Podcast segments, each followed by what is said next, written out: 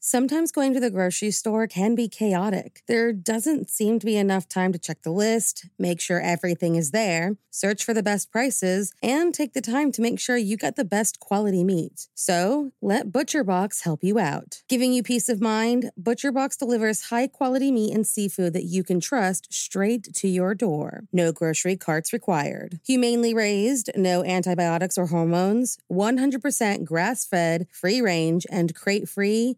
What more can you ask for? What about free shipping, customized box plans, exclusive member deals, recipe inspirations, tips, and tricks? You really can't go wrong with ButcherBox. Sign up at butcherbox.com slash morningcup and get our special deal. ButcherBox is offering our listeners a free for a year offer plus an additional $20 off. Choose salmon, chicken breasts, or steak tips free in every order for a year. Sign up today at butcherbox.com slash morningcup and use code morningcup to choose your free for a year offer plus get $20 off your first order. In the 1970s and 80s, a monster hunted the Connecticut River Valley. Seven bodies found, one survivor, and no suspects.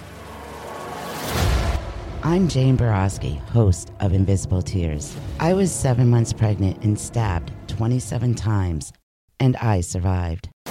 My story didn't end that frightful night. This attack on me physically and mentally lingered for years.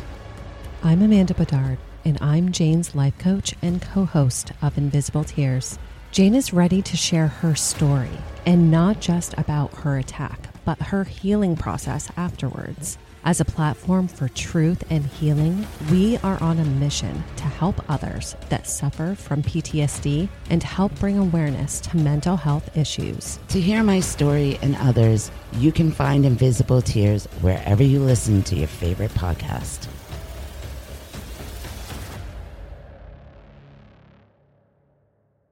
Today's episode is sponsored by Hunt a Killer.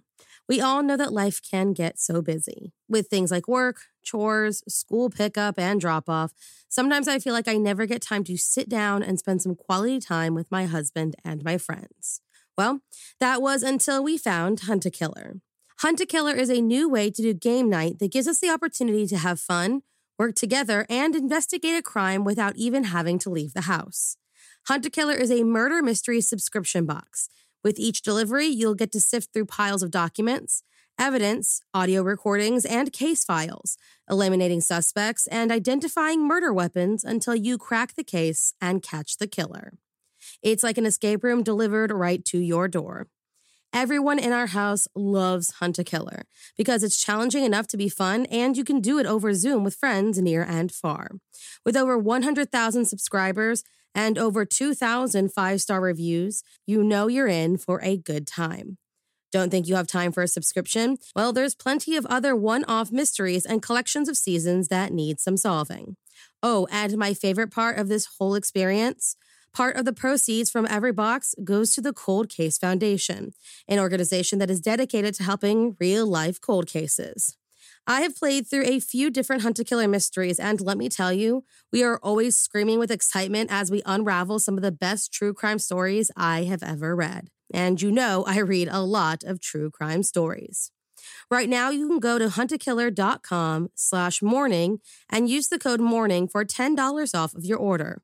Again, make sure you use the code MORNING for a $10 off discount at huntakiller.com slash morning. There were two more murders 15 miles away. When police arrived, they found the telephones and electricity lines. We have a weird homicide. A scene described by one investigator as reminiscent of a weird... Morning. Cup of murder. Not all marriages are destined to end with happily ever after.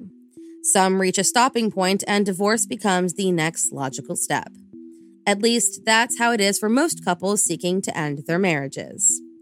On February 24, 2000, a woman was executed for ending her marriage with a bullet rather than a court date.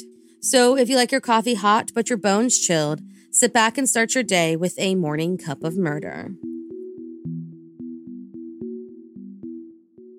Betty Lou Beets, born on March 12, 1937, in Roxboro, North Carolina, had a hard life from the very beginning. In addition to being deaf due to a bout with measles as a child, Betty would later claim she was the victim of sexual abuse at the hands of her own father.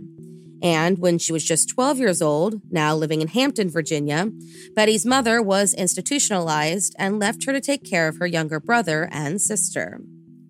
At the age of only 15, Betty was married to her first husband, Robert Franklin Branson, and together had a total of six children. The first of many marriages that, according to her supporters, were all plagued with serious sexual and physical abuses. After claims of abuse after the first year of marriage, the pair separated. But after Betty made an attempt on her own life, the pair reconciled and remained together until Robert left for good in 1969 and left Betty in financial ruin. The following year, she married a man named Billy York Lane, who, once again, had a heavy handed way of dealing with his new bride, and soon the pair divorced. This, however, did not stop the intense fighting. During one argument where Billy struck Betty so hard her nose broke, Betty retaliated by grabbing a gun and shooting him. She was charged for the attempt on his life, but after he admitted to threatening her beforehand, she was eventually acquitted. The two remarried and divorced a month later. In 1973, fresh off her third divorce and just 36 years old, Betty began dating a man named Ronnie Threlkeld and married him in 1978. This marriage ended after just one year after Betty attempted to run Ronnie over with her vehicle. The same year their divorce was finalized, and the year she served 30 days in county jail for public lewdness after being arrested topless at the local bar where she worked, Betty met and married a man named Doyle Wayne Barker, divorced him soon thereafter, and married her fifth husband, Jimmy Don Beets, a retired Dallas firefighter. After almost a year of marriage, Betty Lou Beets, on August 6, 1983, called into the Henderson County, Texas authorities and reported her husband, Jimmy, missing. Six days later, Jimmy's abandoned boat was found driving near the Redwood Beach Marina on Cedar Creek Lake, and inside was his fishing license, his nitroglycerin tablets, and a life jacket. It seemed that, from the looks of things, Jimmy had died at the hands of a completely random boating accident. And police were ready to believe this story until, two years later, an anonymous call came in from a credible confidential informant that said Jimmy's death was anything but an accident. After some investigating, this is the new version of Jimmy Beets' story. According to Betty's own son, Robert Branson, his mother told him on that night in 1983 that she intended on killing Jimmy Don and that he needed to make himself scarce in order for her to do so.